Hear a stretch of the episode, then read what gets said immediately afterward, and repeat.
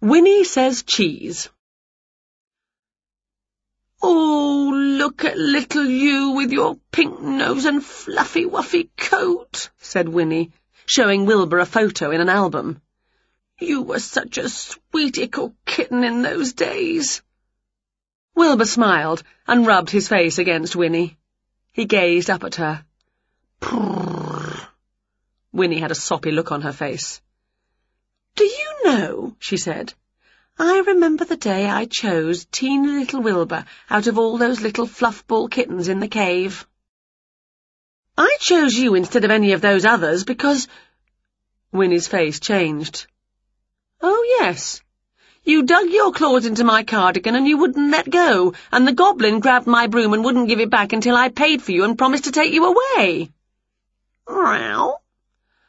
Oh, but you were as cute as a newt in those days, Wilbur. Winnie sniffed. Of course you've grown big and shaggy and smelly since then. Winnie looked at the wet patch on her sleeve where Wilbur had drooled. And a bit disgusting, if you don't mind me saying so, Wilbur. Wilbur did mind her saying so. Wilbur turned the pages of the album until he came to some photos of Winnie when she was a titchy little witchy girl. Wilbur nudged Winnie to show that he thought that she was sweet when she was little too. And she was. Little Winifred Witch had gappy teeth in a plump face and lots of frizzy black hair. Ah, said Winnie. But Wilbur hadn't finished. He kept turning the pages, and Winnie saw herself growing older and stringier and tattier and more wrinkly with each one. Oh, where's my wand, Wilbur? shouted Winnie. I can soon sort this. She pointed the wand at her face. Abracadabra! She pointed it at her hair. Abracadabra! The next instant, Winnie didn't look like Winnie any more. Winnie fingered her face and her hair. It feels funny, she said. She could hardly move her mouth because her skin was so tight. It's as smooth and soft as an eel's eyeball. Am I beautiful, Wilbur? Yes. Let's have a look-see said Winnie, and she marched over to the mirror in the hall. Ah! Oh, no! said Winnie, clutching her face. It's Mask Woman! That's not me. Oh, quick, get me back to being real, even if it does mean wrinkles. Abracadabra! And real Winnie was back again, but still frowning at the mirror. Mouldy maggots. I've just realised something, she said. Look at that! Winnie grabbed a photo. Mildewed midges, Wilbur. I'm wearing exactly the same outfit now as I was then, and that photo was taken umpteen years ago. It's time I change what I wear, even if I don't change me. I want some smart new photos for the album. So Winnie looked for witch clothes on the internet. I'll have one of those, said Winnie. Ooh, and them in the orange with silver trimmings and I'd look a treat in that one. Click, click went Winnie. Then she scowled. What size am I, Wilbur? Oh, heck, I can't be doing with all this. Pass my wand over. Winnie zapped the computer screen with her wand. Abracadabra! Instantly there appeared one of these, and two of those, and some of them. I'm going to try them all on, said Winnie. Winnie stripped down. She pulled on the hot pants. Wilbur sniggered into a paw. My legs look like twiglets, said Winnie. What would cover them up? Winnie had pulled the ball gown over her head and let it cascade down her. Ooh, this feels as gorgeous as a trifle surprise with creamed worm topping. Wilbur spun his paw so Winnie did a twirl to make the skirt stick out. But she twirled a bit too fast. Ooh, whir, I've come over all dizzy. Crash! Winnie fell on her bum her twiglet legs in the air. Did I look like Cinderella? Winnie asked Wilbur as she got herself up. Wilbur made a face. More like an ugly sister, I suppose, said Winnie. Bother armour rations. Nothing really suits, does it? Winnie put her fists to her skinny hips. I wish I was like you, Wilbur, she said.